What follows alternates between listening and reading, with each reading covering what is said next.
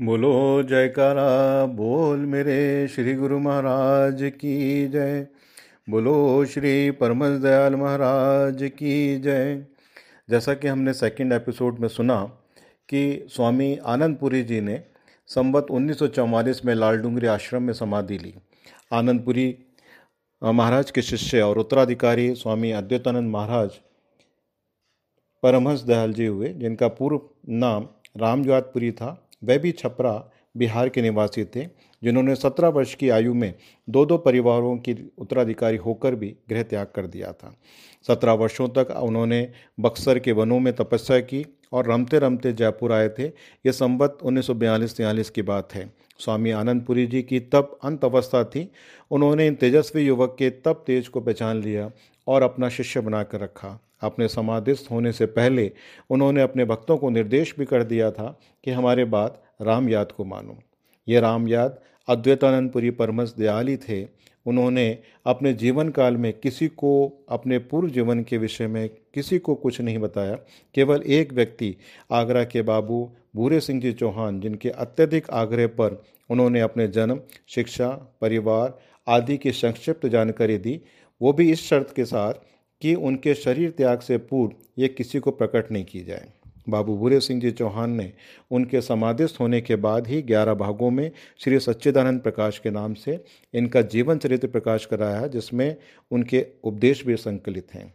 इस पुस्तक के इस पुस्तक के अनुसार स्वामी अद्वैतानंद परमहंस दयाल जी महाराज का जन्म सन 1846 में रामनवमी के दिन छपरा में पंडित तुलसी राम पाठक जी के घर में हुआ था।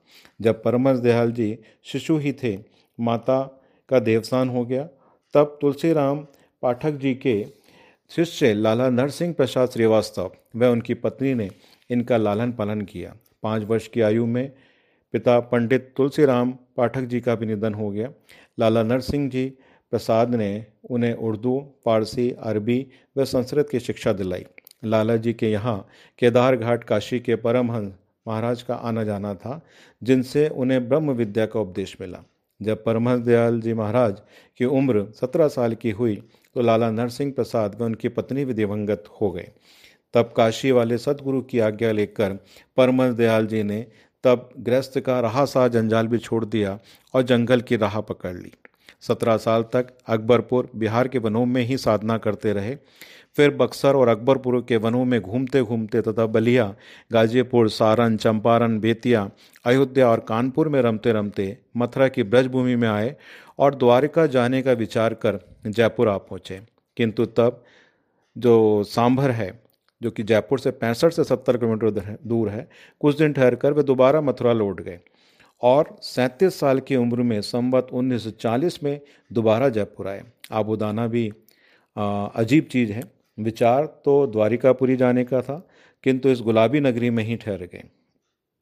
यहाँ अजपज आपके सिद्ध संत, नब्बे साल के स्वामी आनंदपुरी जी महाराज से उन्हें रूहानी लाभ भी हुआ, जो उनके प्रथम गुरु काशी के परमहंस जी से प्राप्त ज्ञान के प्रकाश में इजाफा करने वाला ही था।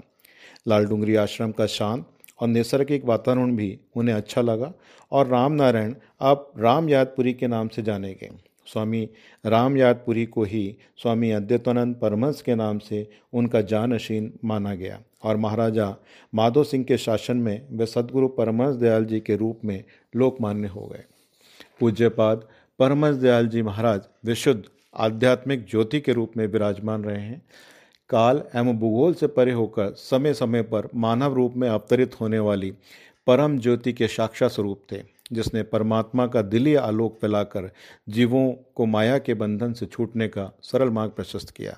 ये काम प्रचारात्मक रूप से नहीं हुआ, क्योंकि आप तो अलौकिक प्रखंड चेतना में ही सदा निमग्न रहे। उनकी सत्ता से ही सब संचालित होता था, जिसका प्रत्यक्ष प्रमाण ये स्थान, ये पवित्र स्थान श्री लाल डूँगी समाधि है। बोलो श्री गुरु महाराज की जय।